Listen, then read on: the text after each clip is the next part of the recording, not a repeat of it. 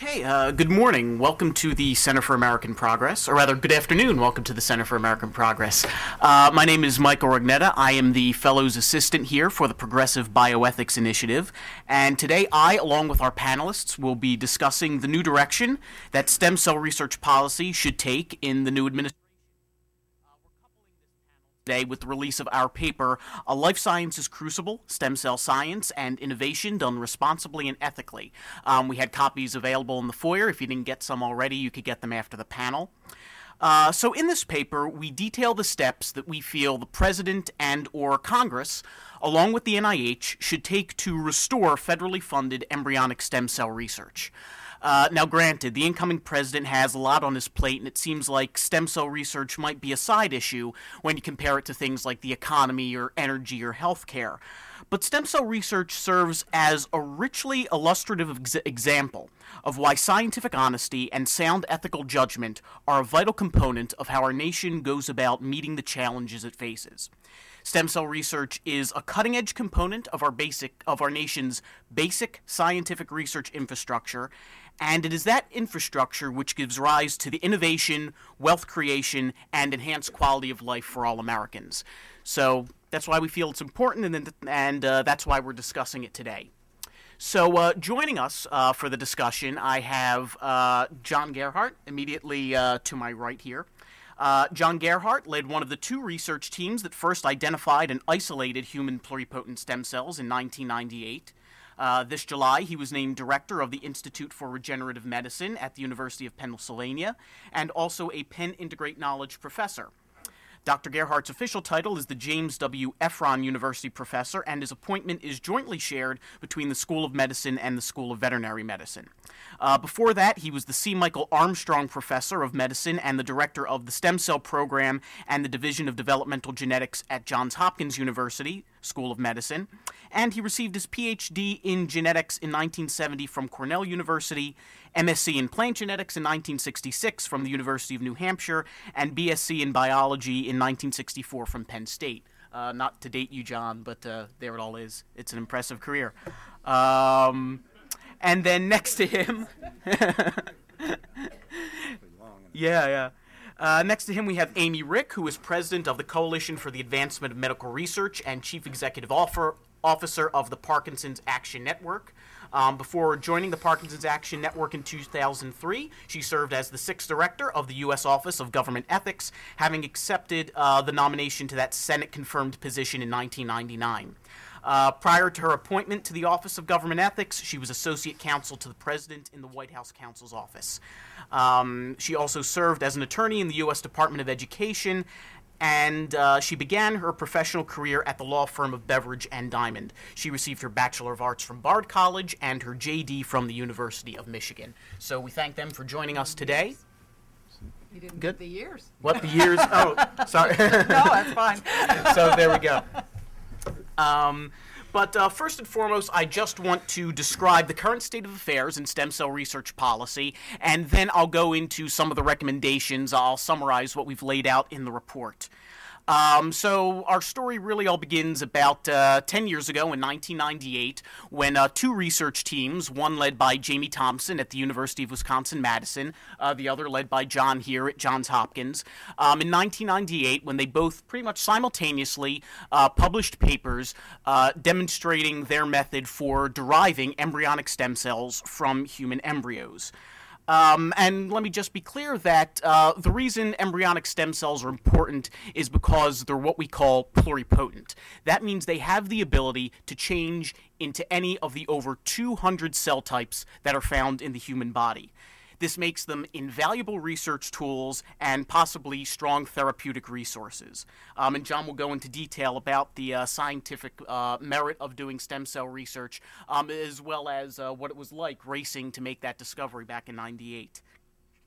But of course, the controversial thing about stem cell research is that in order to derive stem cells, you have to destroy embryos. So there was a, a question for some time as to whether the federal government would be able to fund embryonic stem cell research since embryos are destroyed in that process. Um, so, the National Bioethics Advisory Commission, which was instituted by President Clinton, towards the end of his administration, they came out with guidelines which said that it would be okay for the government to federally fund research on embryonic stem cells after they had been derived. The government could not use federal funds to actually derive stem cells and destroy the embryos, but if the stem cells had been derived with private funds, the government could then fund research on the stem cells. However, these guidelines were issued during during the last few months of Clinton's administration, and then when President Bush took office, it was unclear as to whether he would continue this policy, and he didn't. Uh, he made it clear during his campaign that he opposed embryonic stem cell research. He found it morally unacceptable to destroy embryos for research, and so President Bush came out with his policy on August 9th, 2001. And the interesting thing about this policy was it never took the form of an executive order or a presidential memorandum or anything official like that. It was just a statement he made live on television from his ranch in Crawford, Texas. The only real proof of this policy that exists is the transcript of that address, as well as a subsequent press release put out by the White House press office. Um, and the peculiar thing about the president's policy was that it allows funding on embryonic stem cells derived before August 9th, 2001.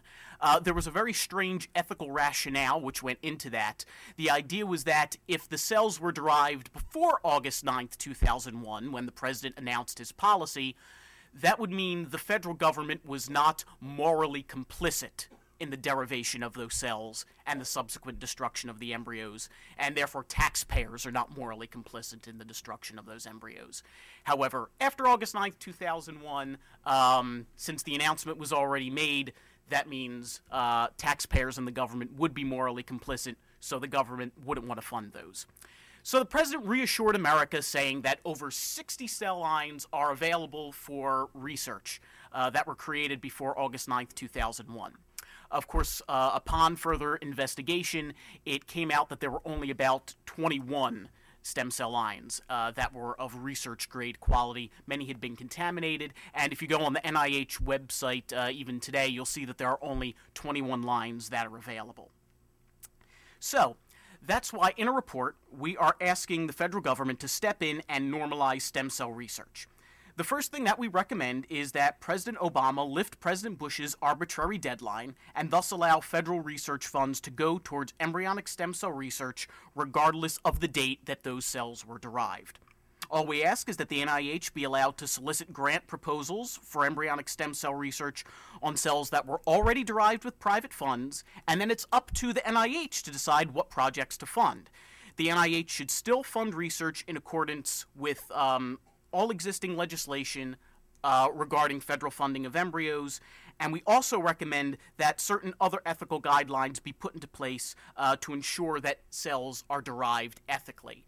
Um, of course, we also um, in our paper, we tried to make clear um, that we leave policies open to the president as well as to Congress to sort of divvy up responsibilities as they see fit. Um, we have no hard and fast commitment to the exact political maneuvers that should take place in order to get this going. Um, we just like to see it happen as fast as possible. So, whether that takes the form of executive order and presidential memorandum or perhaps legislation, again, it's up to the government to decide how to work that out.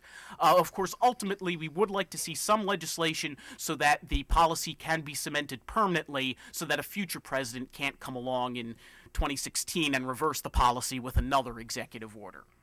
Um, and some of the other ethical guidelines that we include in our report are that human embryonic stem cells should be derived from embryos that were originally created in fertility clinics for the purpose of fertility treatment. The embryos must be in excess of the patient's clinical need would never be implanted in a womb, and would otherwise be destroyed. The donors must be given written, informed consent. They must not be given any financial inducements for their embryos, and they should understand that the purpose of the research is not to eventually confer therapeutic benefits upon the donors themselves.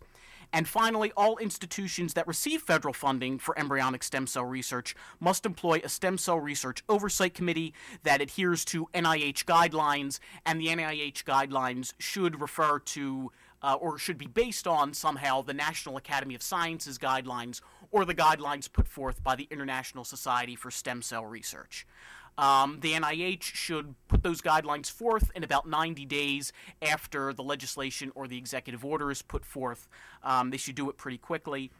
Um, and uh, again, with regard to exactly the political maneuvers that will take place to get this policy in place, um, uh, Amy and her group CAMR has some slight disagreement with what we laid out in the paper, and we'll have some discussion on that um, in the coming moments. Um, so, on a final note, I just want to mention that this issue is often depicted as a contest between science and ethics. Uh, President Bush has in fact said that he feels his policy balances the science and the ethics. Uh, but we here feel that this issue is about both science and ethics together. They exist simultaneously and they're intertwined with one another in an ongoing dialogue. That's why we've included provisions for oversight and transparency to ensure that embryonic stem cell research is carried out ethically and responsibly, and that regulations are continuously updated in light of an ever changing scientific environment. Um, and so, first, I'm, I'm now going to open up things to our panel. First, I'd like to turn to uh, John Gearhart here. And, uh, John, if you wouldn't mind just um, first describing for us your experiences in the late 90s as you were racing to make this discovery, and then if you could explain why embryonic stem cells are so important for regenerative medicine research. Uh, thank you, Mike. Um, I will do that in a minute. Um, okay. uh, well, to me, uh, to be honest with you, uh, I'm here um, not to endorse any particular mechanism for changing the policy. I'm just here to celebrate that it will be changed. Um, and I'll get into that in a moment. Um, uh,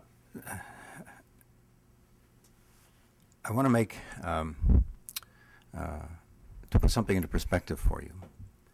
Uh, it'll take just a, a, few minutes, but I think it's important, and I'll, I will discuss uh, some of the happenings uh, over the past 10 years. Um, as pointed out in a recent editorial in Nature, which is one of our leading uh, publications, uh, the core values of science are those of open debate within a free society that have come down to us from the Enlightenment. And I think for, those who, for those of us who are in this field and who've been in science in general feel that somehow over the past eight years uh, the Enlightenment was turned off. And it's really refreshing now, uh, in a personal sense, of having um, uh, appeared too many times in Washington and other venues in defense of the science uh, that we are going to talk about today. To hear um, some of the following words, so bear with me on, uh, on this for a moment. Um, these are quotes, they're little snippets, uh, and we'll, we'll come back to the significance of them in a moment. The first is that the truth is that promoting science isn't just about providing resources, it's about protecting free and open inquiry. It's about ensuring that facts and evidence are never twisted or obscured by politics or ideology.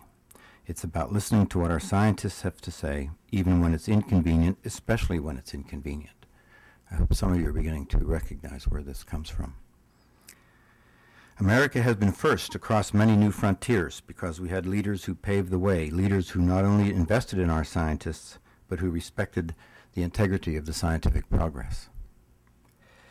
Whether it's science to slow global warming and a variety of other things, uh, research to find life-saving cures or innovations to make our industries, et cetera, et cetera. Science holds the key to all our survival as a planet and our security and prosperity as a nation. It's time we once again put science at the top of our agenda and work to restore America's place as the world leader in science and technology. Because the highest purpose of science is the search for knowledge, truth, and a greater understanding of the world around us, that will be my goal as President of the United States. I can't tell you how chilling this was on December 20th to hear this radio address of, our, of the President-elect putting science in perspective in our society a vast change from what it has been over the last eight years. Um, one of the reasons I'm not endorsing any particular policy is that I feel that the scientists and the advisors that our president-elect has put around him at this time are outstanding, and they'll come up with something that's going to work. It's not going to be easy. We can all we're going to get into a debates over how this best should be done. But I think I have confidence in these leaders, and um, uh, whatever they have to say, I will be supportive 100%. So we're all waiting, obviously, to hear what that uh, change, uh, how that change will be affected, and uh, we go forward. But um, uh, there have been a lot of lessons learned over this past, what, uh, 3,700 days that deal with how we should proceed, okay, um, and what we should be doing. And I think one of the things you have to keep in mind uh, as a member of the scientific community, and I'm not speaking as that community, but at least one that has now really been mobilized, that we cannot let this kind of thing happen again. We just can't. And so, what you're going to see at all levels are scientists engaged in science policy, uh, in education, at all levels. And if you look, you only have to look out now to see these new entities that has arisen in many institutions. Now they're called, you know, institutes for regenerative medicine or centers for regenerative. There must be 50 of these in the United States alone. But part of the mission of this, of these entities, is in being engaged in policy, in education, as well as in science. We can't forget this. Uh, the students that come to us, we've never had so many students with an interest in an area of science that initially were quite apprehensive about coming in. And now we can certainly demonstrate that there is a future. This is very important. We need to educate our new generations of students uh, and support them. And so I, I, just can't emphasize enough what the, uh, what the significance, I think, of the, a new presidency will bring. Darwin, in writing to Thomas Henry Huxley, wrote something that is very important to keep in mind, and we uh, obviously push this among our faculty and our students, where he said, I sometimes think that the general and popular treatises are almost as important for the progress of science as original work. Getting the public to understand what it is, what, what, what the science is all about. We have a mission, and we've got to um, uh, uh, we've got to continue it. So um, now I'll get to your statement. Well, I mean, this is kind of an emotional time. I think it's a great time. Um, I remember from the very beginning, in December of 1998, the very first hearing in Congress. Um, uh, Harold Varmus and Jamie and I were on a committee. Um, attempting to explain what it was that had been accomplished, the isolation of cells, which to us was not a big event. It wasn't a big event because this was a continuation of science. These cells had been isolated over a decade before from mice. And, and we have used these kinds of cells routinely in the laboratory to understand developmental biology, how animals are formed, uh, uh, the basic science of this. It was just a remarkable resource to use. And it culminated a few years ago in when three of our leaders at that time, and continued, received the Nobel Prize for this work. We had always realized that these cells were important, and the next stage was to see if we could derive them from humans, and we did. So this is a kind of a scientific perspective on this. Uh, of course, they were sold in a way um, as being um, the answer to every human ailment uh, that has ever, you know, come down the pike. That now, for the first time, we had in the laboratory cells in a dish, and they still are remarkable. I mean, even uh, every time you look into these dishes and you see these cells that have the capacity to form every cell type that's present in your body. You know, so over the last 10 years, what have we done with these? You know, um, uh, even with limitations in this country, but you must admit, you must be aware that science knows no country. So um, work has gone on around the world with uh, these cell lines. We've learned a lot about the basic biology of what a unique cell these represent. These cells, you know, in their basic state, as I say, have that capacity to form everything in our body. And to learn the, me- the mechanism that regulates this and controls it, this property referred to as pluripotency, has come a long way. We have learned a lot about the molecular basis of that.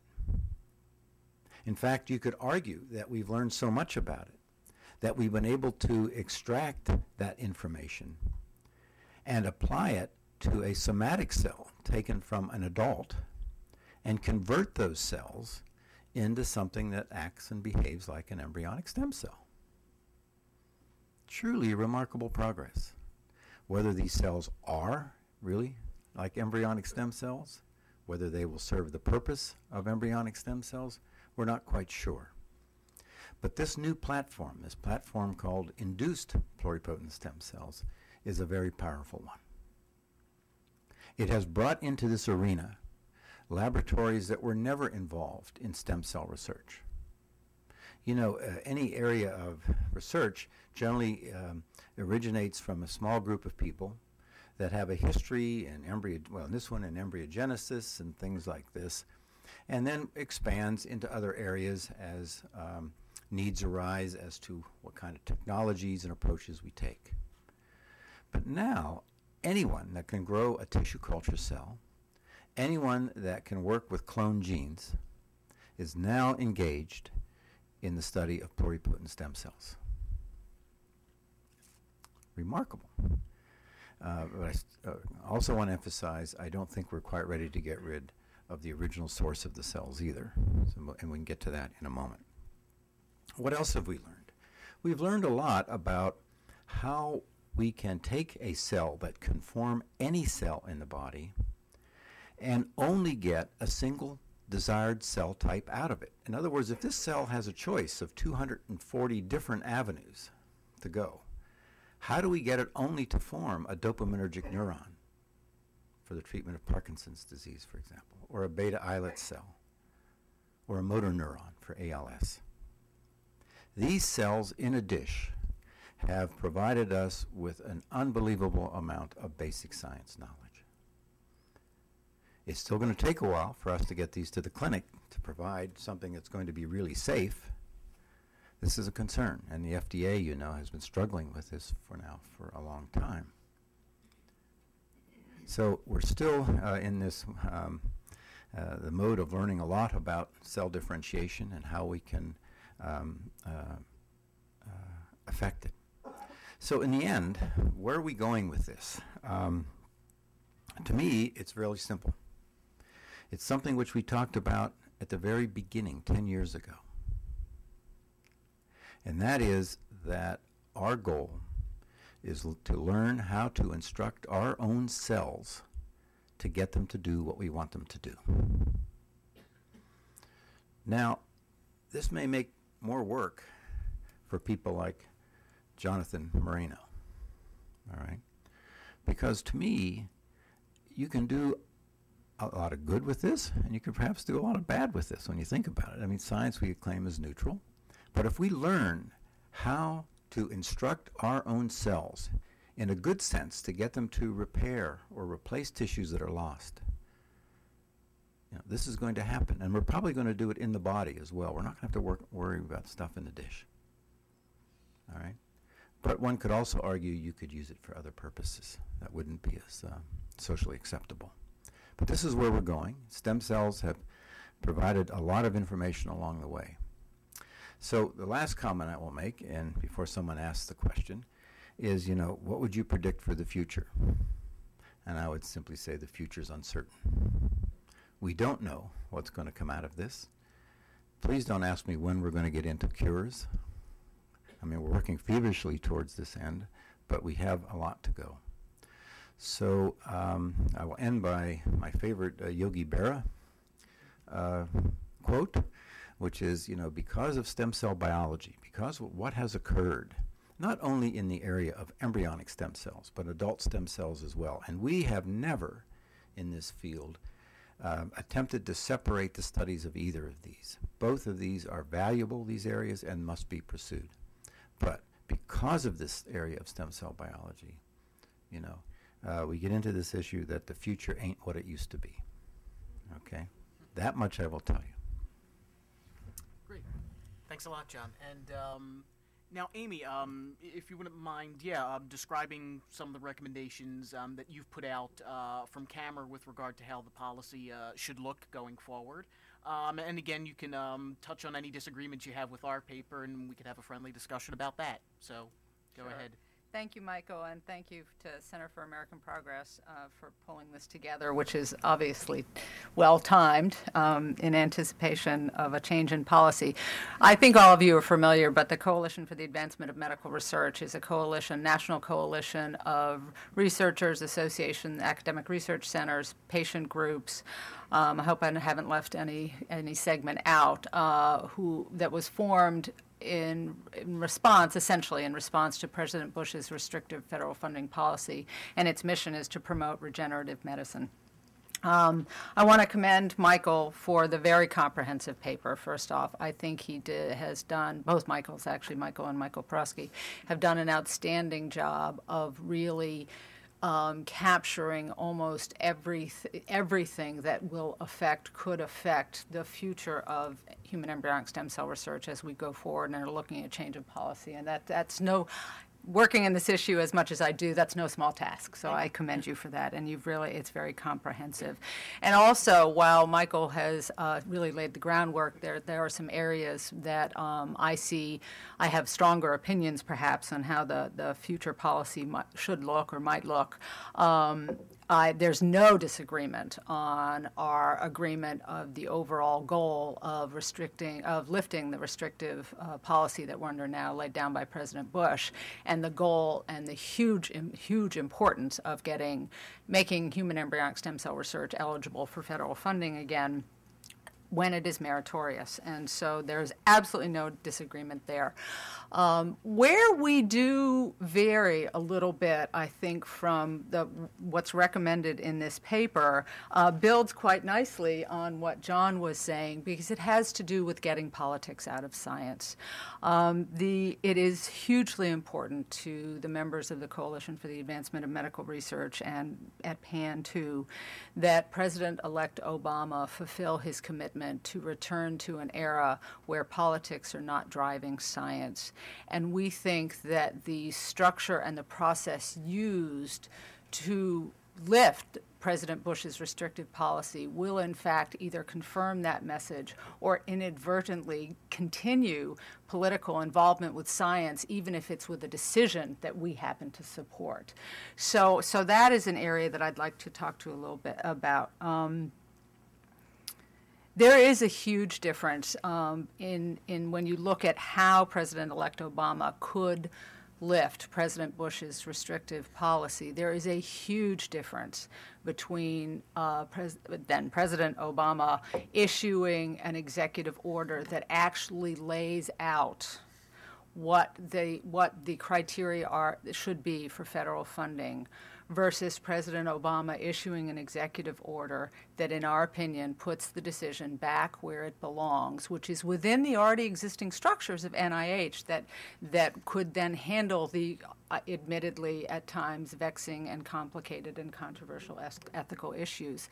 And and I, I want draw your attention to one word, I don't remember the page, but in this paper, if you'll accept my comments, Michael, in this paper it does specifically refer to replacing President Bush's policy with what would be President Obama's policy.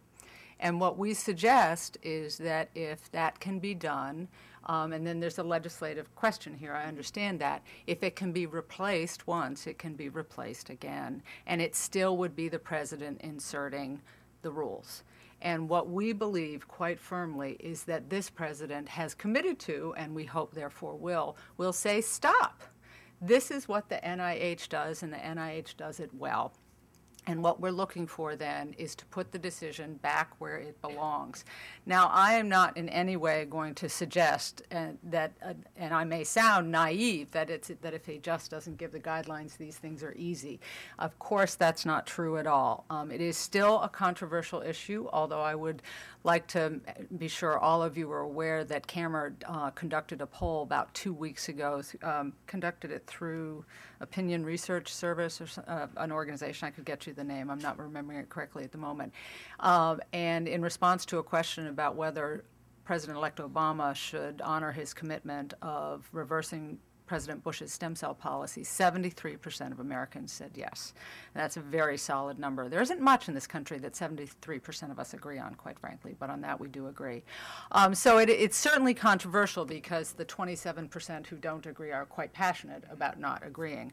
And I'm not naive enough to think that by pres- that this would be simple, but there are strong structures already in place, overseen by NIH, that deal with other research issues that are controversial or sensitive or could go awry. We have, so what we would recommend is an executive order that simply rescinds the Bush policy and puts us back in a place where NIH has uh, oversight over this issue. NIH then would be instructed to issue guidelines within 90 days. They already have a stem cell group in place who could seek advice from where they need it. In terms of ethical framework, which it is important to have, uh, what's, what is referenced in the paper, but we think is quite solid, is that all academic research centers that conduct, um, would be applying then for federal funding for human embryonic stem cell research, have ESCROs in place, which for those, for, I refer you to the paper, it's an excellent description of what an ESCRO is. ESCROs would oversee the research that is proposed for federal funding. That can include members of the local community. It's required for the federal funding. If they're going to apply for human embryonic stem cell research funding, they have to have an ESCRO. Many also go through IRBs. So what I'm suggesting to you is that part of our goal of normalizing this field of research is putting reliance back on the systems that already exist that do involve public input, that do involve ethical review. Our fear is that with some of the um, suggestions in here for a stem cell research over, oversight committee and an expanded role of the RAC, as long as we have these separate special structures out there for human embryonic stem cell research, it will not be normalized. They will be more subject to pressure, the winds of change as politicians change, and it is still being driven by politics. So I, I think I've made my point there. Um, I do want to emphasize how much I agree with John in terms of what you were headed in this direction, if I can continue it, what is needed, I think, in this area where there is still a lot of controversy, and, and I don't want to appear naive and think that just because we have a new president now who's in favor of this research that the controversy is over, but is education, transparency for people who there's a lot of misunderstanding still, in my opinion, in the 27% who oppose this research. A lot of misunderstanding of what it is, what it does, and what it could do. And I think education is sometimes a better solution when there's controversy than new bureaucratic structures. Other specific comments on the paper. Um, in terms of the, how the states have reacted. As many of you know, uh, there's been a lot of state legislation on this issue, both um, in favor of human embryonic stem cell research in terms of state funding to uh, help help help see us through this period where there's no federal funding. Um, and CAMR has been fearful that uh, when the federal policy does change, that we'll be facing a period of um, more activity in terms of negative state legislation, state legislation that um, prohibits within its borders uh, various kinds of human embryonic stem cell research. I was extremely pleased to see your optimism that, that rather your prediction is that there may be pressure in those states to either get rid of negative legislation that already prohibits that research within the state because there'd be eligibility for federal funding now. And that would be shutting off a chance for federal funding in those states. So I appreciate that optimism and absolutely hope that you are right and I am wrong. Um, and also the reference to FDA. The paper does suggest an expanded role of the Recombinant DNA Committee, the RAC, in terms of advising the FDA. Um, I would suggest that while the role of the FDA is remains new. Uh, they ha- it's a n- newer issue for them, and they certainly have to um, have a long way to go before human embryonic stem cell research issues are normalized within the FDA. I, it is our opinion that that should be done within the FDA. They have, again, they have, there are structures in place for FDA to receive expert advice. They have an advisory, advisory committee structure. And again, we don't believe that creating a new, uh, an expanded role for the RAC, which would be a new kind of bureau- bureaucratic role, a new layer, uh, would necessarily be helpful. We have, CAMR has been quite clear with the FDA that they do need to force themselves to focus their decisions based on science and potential benefit and safety, not on, on controversy or politics. And, and we fear that creating a special structure actually subliminally does that.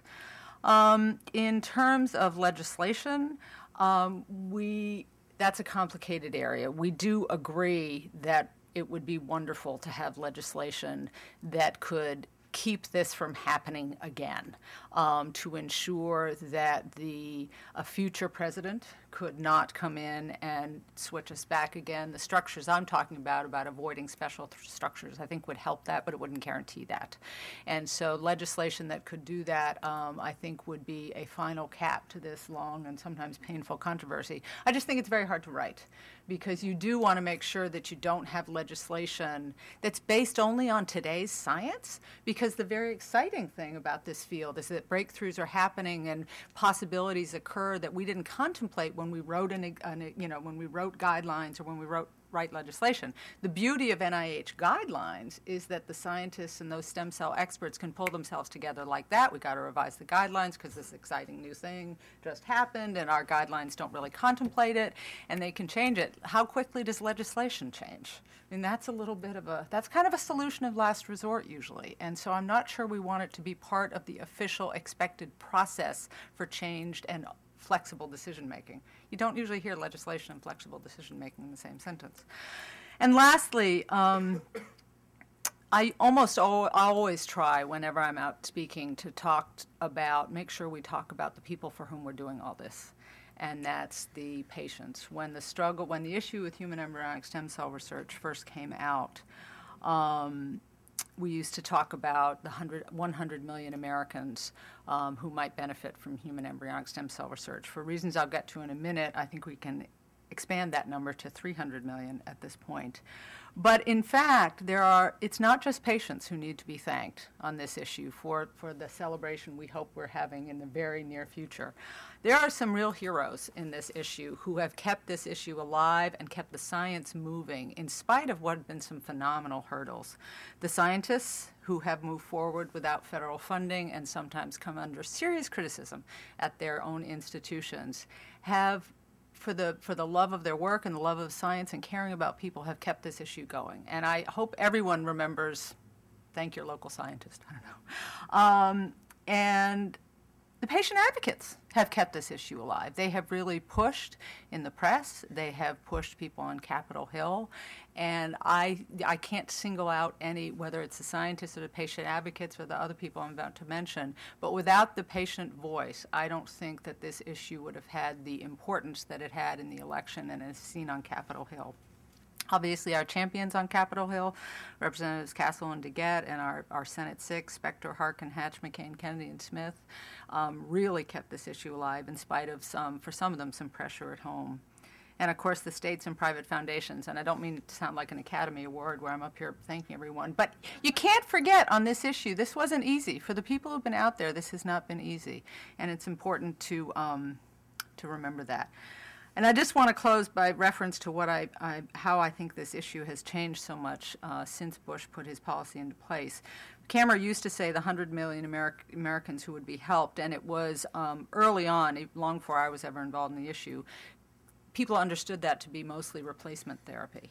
And thanks again to the science and how it's moved forward, we now are looking at a time where human embryonic stem cell research can, can create a liver in a dish so that you might be able to, and this is referenced in the paper, test toxic, toxicity of a drug in a dish before you have to actually give it to a human to see if it's going to be toxic. You can do heart testing with heart cells in a dish before you have to, as the paper is perfect at. Imagine if Vioxx could have been tested in the dish before it was given to a human.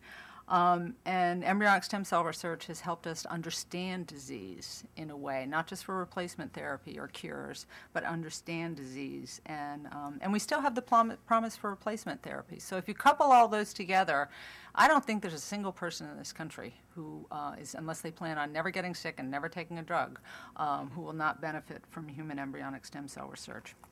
And I want to um, commend, uh, recommend to all of you, I think you probably picked up out front also, CAMR's paper, which was issued on July 12th, that, kind, that tries to go through and, and show that when the policy changes um, in the near future, we're not picking up where we left off in 2001. A lot of progress has been made, a lot of exciting progress, and the promise in some ways is even stronger than it was in 2001. So, thank you. Great. Thank you very much, Amy. Um, and John, if you have any uh, comments in response, anything you'd like to add? I do. Um, one of the messages you can't forget either is the following. Um, just because we have in the laboratory cells that can be used for replacement, this is only part of the puzzle. We need the funding desperately so that we can understand the pathogenesis of any given disease or the sequence of events that occur in injuries. We now have examples of where cells have been grafted into animal models of human diseases, illustrating that these cells themselves succumb to the disease phenotype. We have to learn more about the pathogenesis of disease, any disease, if we're using some type of a cell-based intervention such that we can stop that disease process to permit the introduction of cells that could uh, ameliorate the problem. So think about, I mean, this is an, an important aspect. We're partnered here. Can't just do it by itself. One of the issues with the FDA has been that under this administration, uh, stem cells have been put into the category of a drug. And I think you can see the difference here, where with a drug you have a very chemically defined structure, et cetera, et cetera. It's very difficult to deal with a type of a therapy that is biologic. It's a cell. And these cells change. They change over time. We know that there are mutation rates. So many base pair changes per cell division over time. It's not a drug. But on the other hand, it still raises a lot of issues of how you do quality control here. I remember years ago um, my first visit to the FDA when we were so proud of the work we were doing with motor neuron loss that we could demonstrate that these cells introduced into um, animals that had uh, we had uh, uh, essentially with a virus destroyed motor neurons um, and we, these animals could be recovered by the introduction of these derivatives of the human uh, stem cells. Then I was placed in a room with about 40 investigators. Their only concern was safety. It's one thing to demonstrate that you can get to, to do something. It's a very different issue when you're concerned about safety.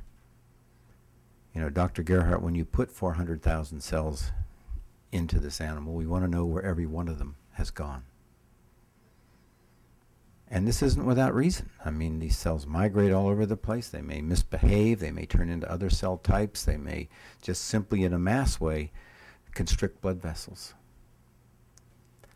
We have a lot of work ahead of us, and the FDA does have a problem about how you let this go ahead. And so uh, it, it's a real issue. Um, the issue of legislation. I know early on in our process, I looked very longingly across the large pond to our colleagues in the United Kingdom who had gone the, the route of getting legislation through the uh, Human Fertilization and uh, Embryo uh, Act to permit them to begin this kind of work based on legislation. And it can be responsive. When new things come up, um, there's ways of handling it uh, uh, with the authority and ways in typical Brit fashion of yelling at each other in their House of Commons until something's resolved, right? But they can do it.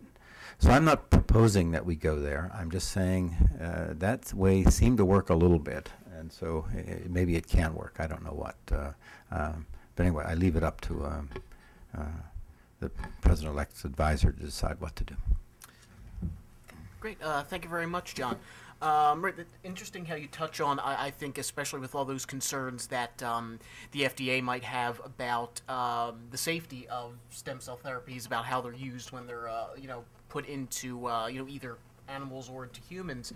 Um, and one of the things we tried to address in the report um, with our recommendations about uh, adding a new uh, work group um, to the RAC, which is the recombinant uh, DNA Advisory Committee, um, we wanted to add a new work group um, for translation of stem cell research from uh, the dish uh, into, um, you know, in vivo testing and clinical trials. Um, and we feel that the FDA would have a steep learning curve, and that just to get this off the ground, um, there might need to be some sort of uh, you know transitional body like a, a reformed RAC work group um, to really address some of the ethical and safety issues uh, as stem cells go from the lab into clinical trials. Um, so I was just wondering on, on, your perspectives, and you think does the FDA have a lot to learn about this? Do they need to um, listen to the scientists and the ethicists um, in a different process, or will their normal process be adequate? Look, I, I, um, I, I, think their normal process is going to be adequate. What, what does the mm-hmm. FDA say to you? You come up with some kind of a, a, treatment of something, okay? And you go to them and ask permission to get into some kind of a trial. What do they ask? Give us your best data. In most cases, it's always an animal data. I mean, it's, some, it's based on some treatment of an animal, okay? That's all they can do. I mean, that's what they have done historically. Mm-hmm and judge, and they ha- must make a judgment based on the data you come to them with as to whether or not this is safe and whatnot to proceed to apply it to a human. This is what they're about. It's very difficult. I mean, you can ra- raise levels of rigor here and there, but you can only give to them. I mean, let me give you an example of, a, of a debate that has gone on for years. It even preceded um, uh, uh, embryonic stem cells. That's how long it is. Okay. And that is the following. Think about this for a cell based intervention. Most of the work that's done in the laboratory is done on rodents. Okay? So we will graft our cells into mice or rats or whatnot. And we will ask, uh, are you functioning appropriately? Now, another issue here is generally interspecific issues of putting human cells into a non human um, to test, and that raises issues. We know that many times. Uh, so you say, okay, um, uh, you know, uh, these mice will live for a matter of a couple years or maybe six months or four weeks. And you bump them off after the experiment to see what's going on. This tells you nothing, in essence, about a long term graft outcome with those cells. It may take years for them to develop into a tumor. I'm not promoting this, I'm just saying you got to look at this in an objective way. So you say, okay, Let's now go and use uh, a primate or a longer lived animal, generally a primate. There are issues of using primates uh, in research, as you know. I mean, the availability, there are ethical issues about it. But you could then transplant or graft cells into the brain, uh, as we've been doing it for Parkinson's disease, and look for outcome over time. How much time should you wait? You know, it's not a it's not an easy decision for someone from the FDA to come in and look at this and say, well, when have you given us enough data that we can make a determination on? It's their, you know, that's their job to do that, but it's it's not necessarily easy. Is all I'm saying. I don't know that there's a, a magic answer to um, uh, uh, uh, to that. So these are some of the practical issues about what animals do you use, how long are you using, you know, uh, how many, uh, out, et cetera, et cetera. Um, it's a practical issue uh, and do the best they can. And so I think under their right now they can do this, but it's an issue of where you draw the line on the safety issues with, with much of this. And if I can get to that too, Michael, um, I completely agree with John's answer that uh, I think the I think the idea of expanding the RAC to a working group for pluripotent um, translational is at, has the great risk of adding another layer of review that would slow things down is unnecessary. So I don't agree with that recommendation. Uh, the FDA does, as we all know, have advisory committees, and they may need to seek outside expertise and advice, especially if they go in the area of issuing guidelines. But I think um, in order to make it occur as quickly and in as compelling uh, a way as possible, it should be within the confines of the FDA. It should not be outside the FDA. And in terms of the ethical issues, the FDA, as John has indicated, analyzes data, um, and that, that is their role. It is not to put an ethical overview or gloss on Right. what comes to them. Clearly, any proposals for clinical trials would have had to go through an IRB, um, and I think that's that's why they're there. And I think any federal funding that's being that's the basis for the proposal uh, for for phase one, two, or three um, that was um, human embryonic stem cell lines would have gone through an ESCRO. So again, I go back to my um, question about why, when we have all these structures in place, that you know, there's human research going on in this country all the time. It always involves ethical questions. Right. Um, when you're talking about the competency of someone, are were they able to um, give valid consent for them for their own Alzheimer participation in Alzheimer's trial? These are tough questions, and we have these structures in place already, mm-hmm. and they handle them well. And, and I think we need to make use of them for this issue.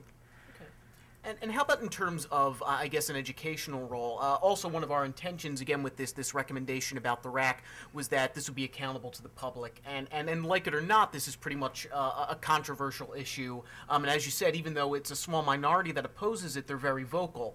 Um, what do you think can be done uh, realistically in terms of education from an NIH standpoint?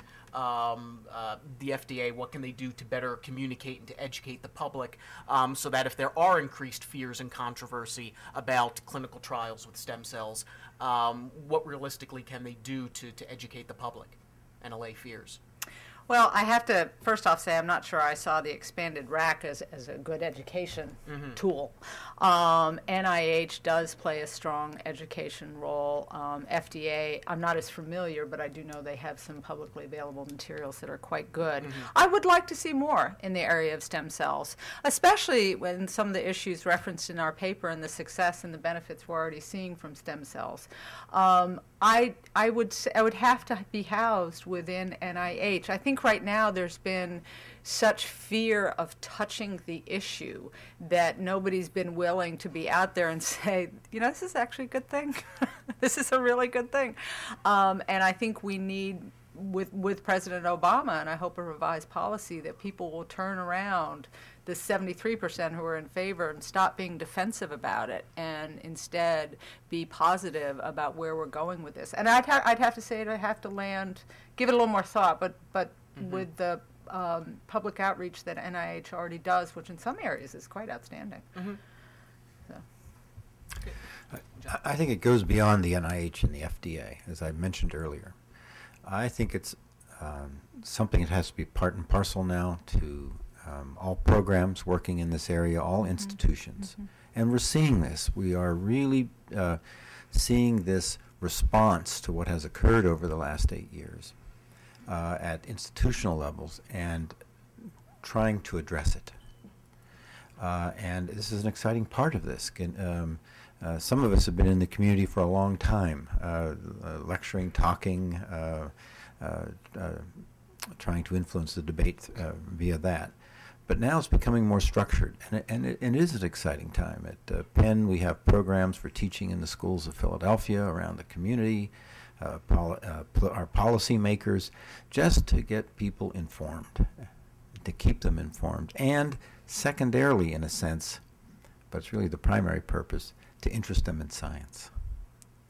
To keep the, I mean, to trying to build that interest so that more people will go into science. And we may get to that in a few minutes, but this is important. So I think it behooves all of us to really take that uh, initiative.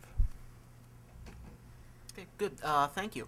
And also, um, I guess just one final thing I also wanted you to, um, to touch on, John, is um, over, over the past seven and a half years with President Bush's policies, um, I think a lot of times um, people don't realize um, the importance of the fact that we do have that we should have federal funding for embryonic stem cell research, and also it should come from the NIH because of their great organizational capacity as well. A lot of times people will rebut arguments by saying, oh, stem cell research can still be funded um, privately uh, by either corporations or private foundations. But, um, John, if you could explain some of the logistical hurdles um, that scientists have had to put up with over the past few years, even if they, they did get private funding, but how they had to keep the privately funded research separate from publicly funded research, and why uh, NIH funding can really streamline the whole process. Right.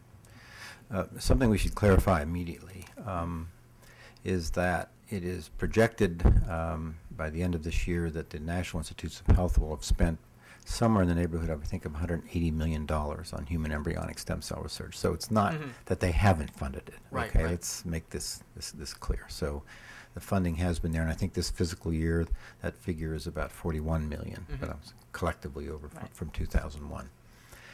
Um, the issue of uh, what the impact of the policy has been um, uh, is rather broad. Um, uh, clearly limited funding to do research, and, and that certainly doesn't move a field forward in, in general. Some institutions, in um, responding to that policy, decided that they had to set up completely separate laboratories for uh, those receiving federal funds in this area and uh, non-federal funding. So there was a duplication of uh, space, equipment, etc. Although OMB did come out eventually and say you didn't have to do that, many institutions still received advice from counsel to do it.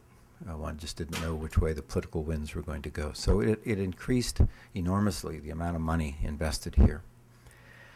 Um, whenever U.S. investigators, uh, U.S. investigators could not, f- um, as you know, science is becoming global, okay? And with, um, uh, if you're receiving federal funding, um, you were very limited in what you could participate in and speaking on behalf of that around the world. And there were investigations of, inve- of people, you know, setting up collaborations with other investigators around the world as to, you know, well, where's our federal money going? And essentially, can you really be talking to this other group that hasn't been sort of vetted through the federal process? Very stifling, absolutely stifling. Here we have the largest um, uh, biomedical uh, entity in the world, and uh, they couldn't really participate as the 800 pound gorilla in the room, sitting on their hands by and large. So we can go on, about uh, economics and interactions. Where this really, I think, impacted um, was on the young people who were coming, who were looking at this field and all its potential and making active decisions that now wasn't the time to get in it. It was a hassle to get laboratories approved to do this on and on. Uh, or what am I going to do with my future if I can't, you know? So this got into this issue of uh, brain drains and whatnot, uh, going to other countries to do this in, et cetera, et cetera. But there was this pall you know, on this field as to, you know, within institutions too, about who's working on this. Could you get someone to collaborate with you on this, et cetera?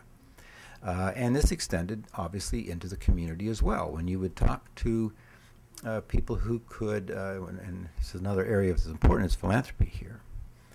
You know, they say, well, if the federal government is treating like, what, what am I looking at? I mean, you saw two versions of this.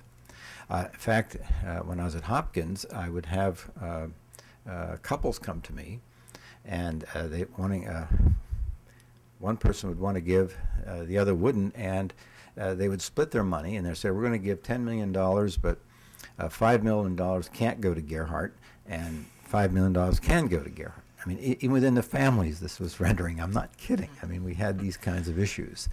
Uh, so there was a pall. There was no question about it. Um, uh, which now raises another issue, if I, if, if I may. So, all we've been asking for years is to be able to have access to NIH funding depending upon the merit of the work. We weren't asking for any special kinds of, you know, uh, we're still not. Like to have them, but we're not asking, okay? Uh, and that has been part of the issue, just to come to the trough, the public trough, okay, and write our grants and have them, okay, this is all we have been asking for. Uh, fortunately, the states have come forward, sev- several of the states, to do funding, which to me is still a very dangerous situation. And we'll get to that in a moment. And philanthropy. We've had a lot of philanthropy. I mean, come forward and you see every day $20 million given to this institute or that institute. Well, obviously, on these hard times, this is being retracted. Okay?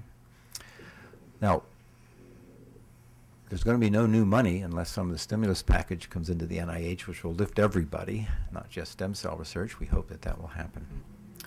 Uh, why am I so sort of cautious about or uh, concerned about the state initiatives? Ha- having a major role in getting one passed in Maryland and benefiting from it.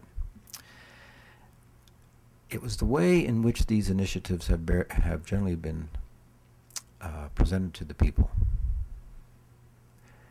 economics. This is going to put the state in a better position to have jobs in biotechnology. Not a lot of mention about helping people eventually. It was economics. And I'm not sure what kind of return is going to be on those uh, on those things for states. Now, California obviously is benefiting had benefited enormously, and people are moving there and setting up uh, companies, et cetera. How far that will go, I don't know. Um, what the return on the dollar is, I don't know. I think recently there was a publication that at least your NIH dollar uh, in the area of uh, biomedical research, uh, for every dollar spent, you get about two dollars and twenty-five cent back. It's not so bad. You know, that's pretty good. It's not a bad investment. It's taxpayers' money and things like this. But I don't know how the states are going to come out of this. I mean, their budgets are, as you know, are in trouble anyway at this point. Uh, some still persist, but I'm concerned about the other end of this. Uh, I remember standing on the steps of the State House in Maryland after we had fought for several years to get um, legislation passed and uh, finally signed by a very reluctant Republican governor at the time. Um, but it occurred. And one of our greatest supporters at that time turned around to me, here we were in a very celebratory fashion, and saying, You got your damn money, you better deliver. Look, part of this was frustration. I understand that. I mean, this is a long battle. This particular person had a child with type 1 diabetes and whatnot. But it's the expectations that are now, are to me, part of the Achilles heel of this field. How are we going to manage those expectations? We hear it every day. I mean, you pick up the paper and you say, "Oh, look what uh, what uh, someone's grafted um, this or that, and look at the outcome." Uh, oh, now it's you know when is it going to be ready uh, for prime time? Uh, it, everything we've said here today, I hope you take the message. It's going to take a while for this to get into the clinics. We have a lot of work to do, but this expectation issue is out there, and I'm very much concerned about it at the moment. Great, thanks, John. And um, finally, um, if you'd like to add anything briefly, Amy, because then we want to turn over to questions from the audience. Um, okay, then great. Um, so Susie will bring around the uh, microphone. Uh, first, we'll take uh, questions from the press. If there's anyone here um, from the press, publications, news, um, you could go first. No? Okay, then we can turn it over to the general public. You can bring it. Yep, this gentleman right here. Um, hi, Adriel Bettelheim from Congressional Quarterly. I'm just curious, is there any estimate on how many viable um, lines there are now worldwide, private and um, and publicly supported?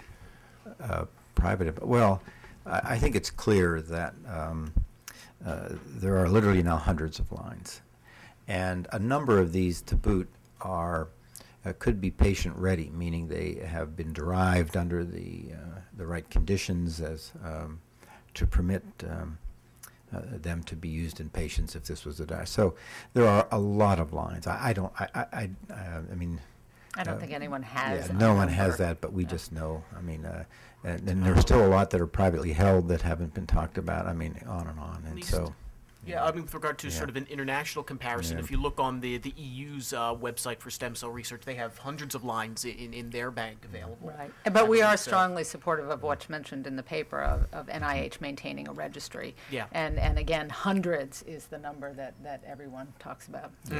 It's clear. Next. Hi, I'm Dan Perry with the Alliance for Aging Research and uh, uh, part of the leadership of the Coalition for the Advancement of Medical Research that Amy so ably heads. First of all, congratulations the Center for American Progress. Very timely discussion, and you couldn't have picked two better people for a very thoughtful discussion. Uh, my question goes to your very explicit recommendation high up in the first paragraph of your report that says no uh, financial reimbursement for uh, egg donors. And while I fully understand the rationale about uh, concerns of exploitation of low income women and so on, uh, the real experience in California and some other states that are well ahead of us already is that there is a very, very serious uh, uh, limitation on the research because they are unable to acquire the oocytes that are needed. And while we all hope that we get beyond the need for oocytes uh, for this technology for the immediate future, uh, that's where we are. And I'm, I'm wondering if the center, in making its recommendation, uh, is concerned that this may be a de facto uh, stone wall on the research. Well, that that's somewhat of a concern. I mean, for now, um, we wanted to take uh, adequate steps uh, politically um, to see how far it goes and to see, you know, how many um, embryos we could get uh, available for research. Um, if we need to open it up or change those regulations at some point in the future, um, I think we definitely leave that as a possibility to compensating donors for their eggs. Um, but for the time being, I think more immediately in, in the next couple years, uh, we just want to see how it turns out to see if there are enough uh, embryos from in vitro fertilization clinics. Um, we think that once uh, federal funding is opened up a lot more, um, in, vitro fertilization clinics uh, will perhaps uh, you know build it more into their uh, processes to not quite encourage, but to make sure that that option is much more explicit uh, for couples who have excess embryos, and to make sure that the option to donate them for research um, is put out there. And you know, it's our hope that there will be uh, more encouragement on the part of in vitro fertilization clinics uh, once we know that uh, federal funding will be available. Now, if there's still going to be a shortage, I think we could revisit uh, the regulations at some point in the future. And again, that's why the NIH would uh, need to revise its regulations every couple of years to look at the current state of the science to see if we need to open it up to uh, compensating donors for their eggs. Uh, one, one of the problems, uh, uh, one of the problems we don't, we aren't faced with, um, are embryos, numbers of embryos. We have just all the time we're getting uh, uh, contacted to accept embryos. Uh, um, think the question you asked appropriately was about the oocytes. This is where the real issue is, and somatic cell nuclear transfer through somatic cell nuclear transfer, we're asking different questions, as you, as you know, uh, generally. And uh, I mean, in my way of thinking, this won't be something that federal funds will be used for. That's my personal opinion uh, at the moment. Um, uh, uh, it, I mean, it falls into the category essentially then of if you have an egg and you fertilize it, you've generated uh, an embryo to destroy it. And this is something which I think we all know about the Dickey-Wicker Amendment and what is there.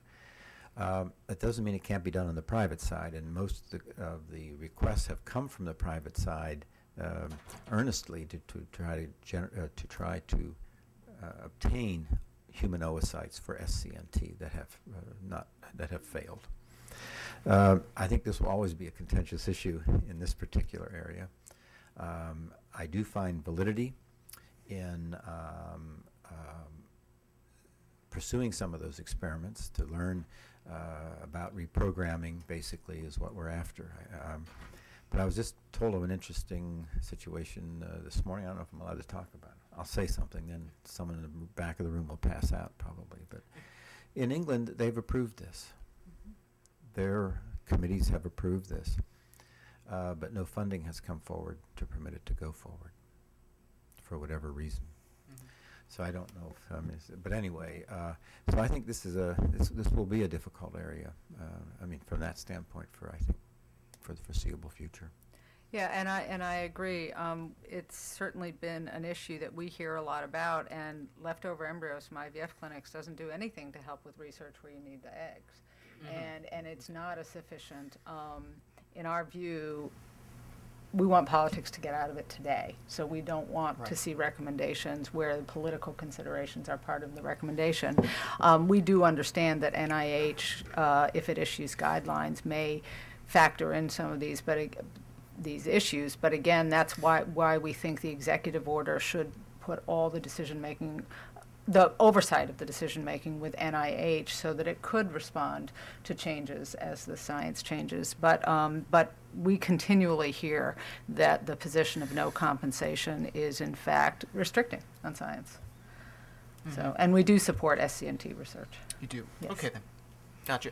And uh, of course, i- in terms of funding, it'll just take time to see whether there are, you know, there are good proposals uh, and good research that can be done with SCNT, and, and again, Absolutely. up to the NIH. And if they don't, you know, find experiments that they consider worth funding, then it shouldn't. I mean, it's up to their discretion. Yeah, but that's for all of this. We are not, as Mhm. as has already been said, advocating for a separate set aside of Right. funds just for human embryonic. The goal really is for uh, embryonic research, and in my opinion, SCNT Mm-hmm. or um, or from leftovers from IVF clinics, for example, it, it, we should only be funding meritorious research. Right. Nobody is looking for a set aside for a certain amount of dollars for human embryonic. It has to make what is in fact a very tough pay line right, Right, now exactly. at NIH. Mhm. So. Okay then. Um, any other questions do we have uh, here? Yep, you sir.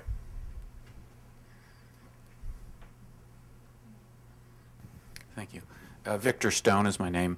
And I, I guess what I'm troubled by, uh, I'm in the 73% who favor it, but I think what I'm troubled by is I don't hear anybody talking to what is what, what I'm guessing is what the other 27% are upset about, and that is that this is not like any other NIH uh, institutional review board.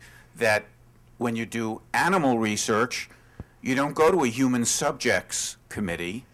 When you do human research, if you go to that committee and the person, as was suggested, is not competent to give consent, uh, like in Alzheimer's research, I don't think you do. You get approval to work on them, and this is somewhere in between that uh, situation because uh, should you create, as was suggested here, a human heart that's beating to test a, medicine or a human brain to test an Alzheimer's medicine, and um, I mean, I'm just hypothesizing here, but uh, God forbid you get some independent signal back from the brain, or you get the donor who needs the heart.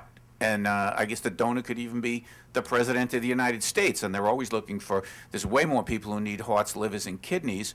It creates a serious problem that it seems to me goes beyond the donor, the donor's consent, once you've done something with this cell that almost has an independent existence, although not one that can give consent. And so I think that that other 27% is stuck by saying you haven't even addressed the concerns, which are not political, they're more ethical, as to what NIH would do. And that's why I think maybe the, the uh, CAP proposal for legislation or whatever it is, or something beyond what's there, is necessary because I think a lot of researchers today feel that their IRBs stymie a lot of human subjects uh, research that they want to do. And I can imagine some of those people being real scared and not approving this in a lot of institutions, not just in um, institutions that we think are um, at the forefront, but in a lot of other institutions. Yeah, uh, could you clarify uh,